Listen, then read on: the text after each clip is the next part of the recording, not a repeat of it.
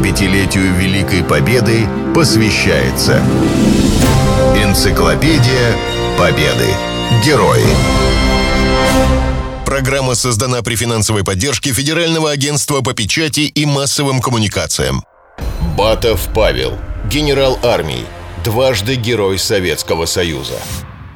Дважды Герой Советского Союза генерал армии Батов Павел Иванович, родом из деревни Филисово Ярославской губернии. Он появился на свет в 1897 году в бедной крестьянской семье.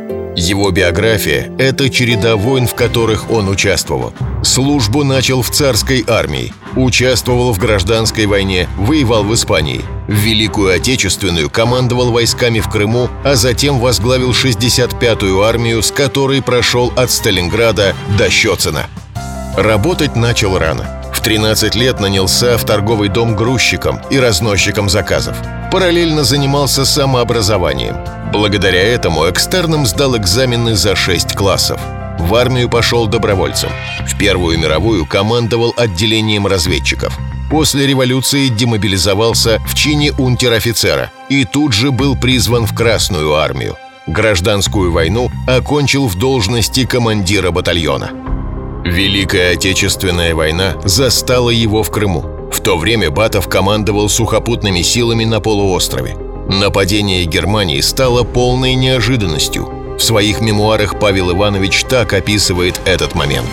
Едва забрезжил рассвет, явился начальник штаба и, стараясь быть спокойным, сказал «Получены данные. Только что противник бомбил города Украины и Крыма. В этот первый авиационный налет немцы применили наряду с фугасными и зажигательными бомбами также и морские магнитные мины с целью блокировать боевые корабли в их базах – Однако часть мин упала на берег и в городе.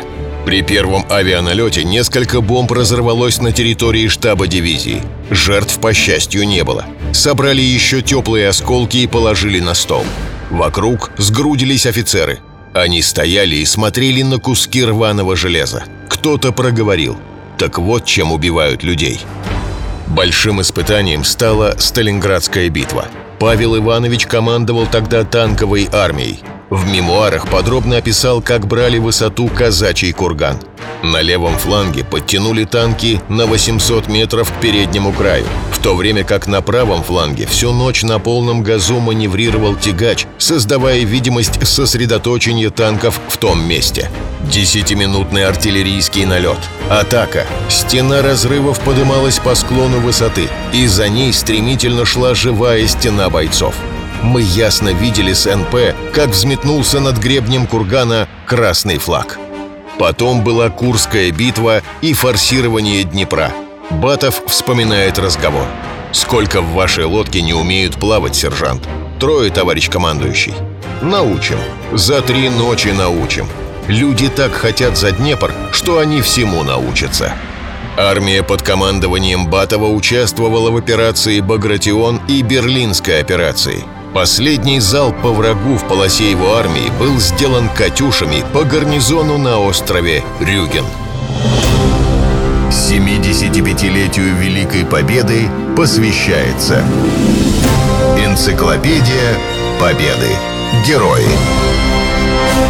Программа создана при финансовой поддержке Федерального агентства по печати и массовым коммуникациям.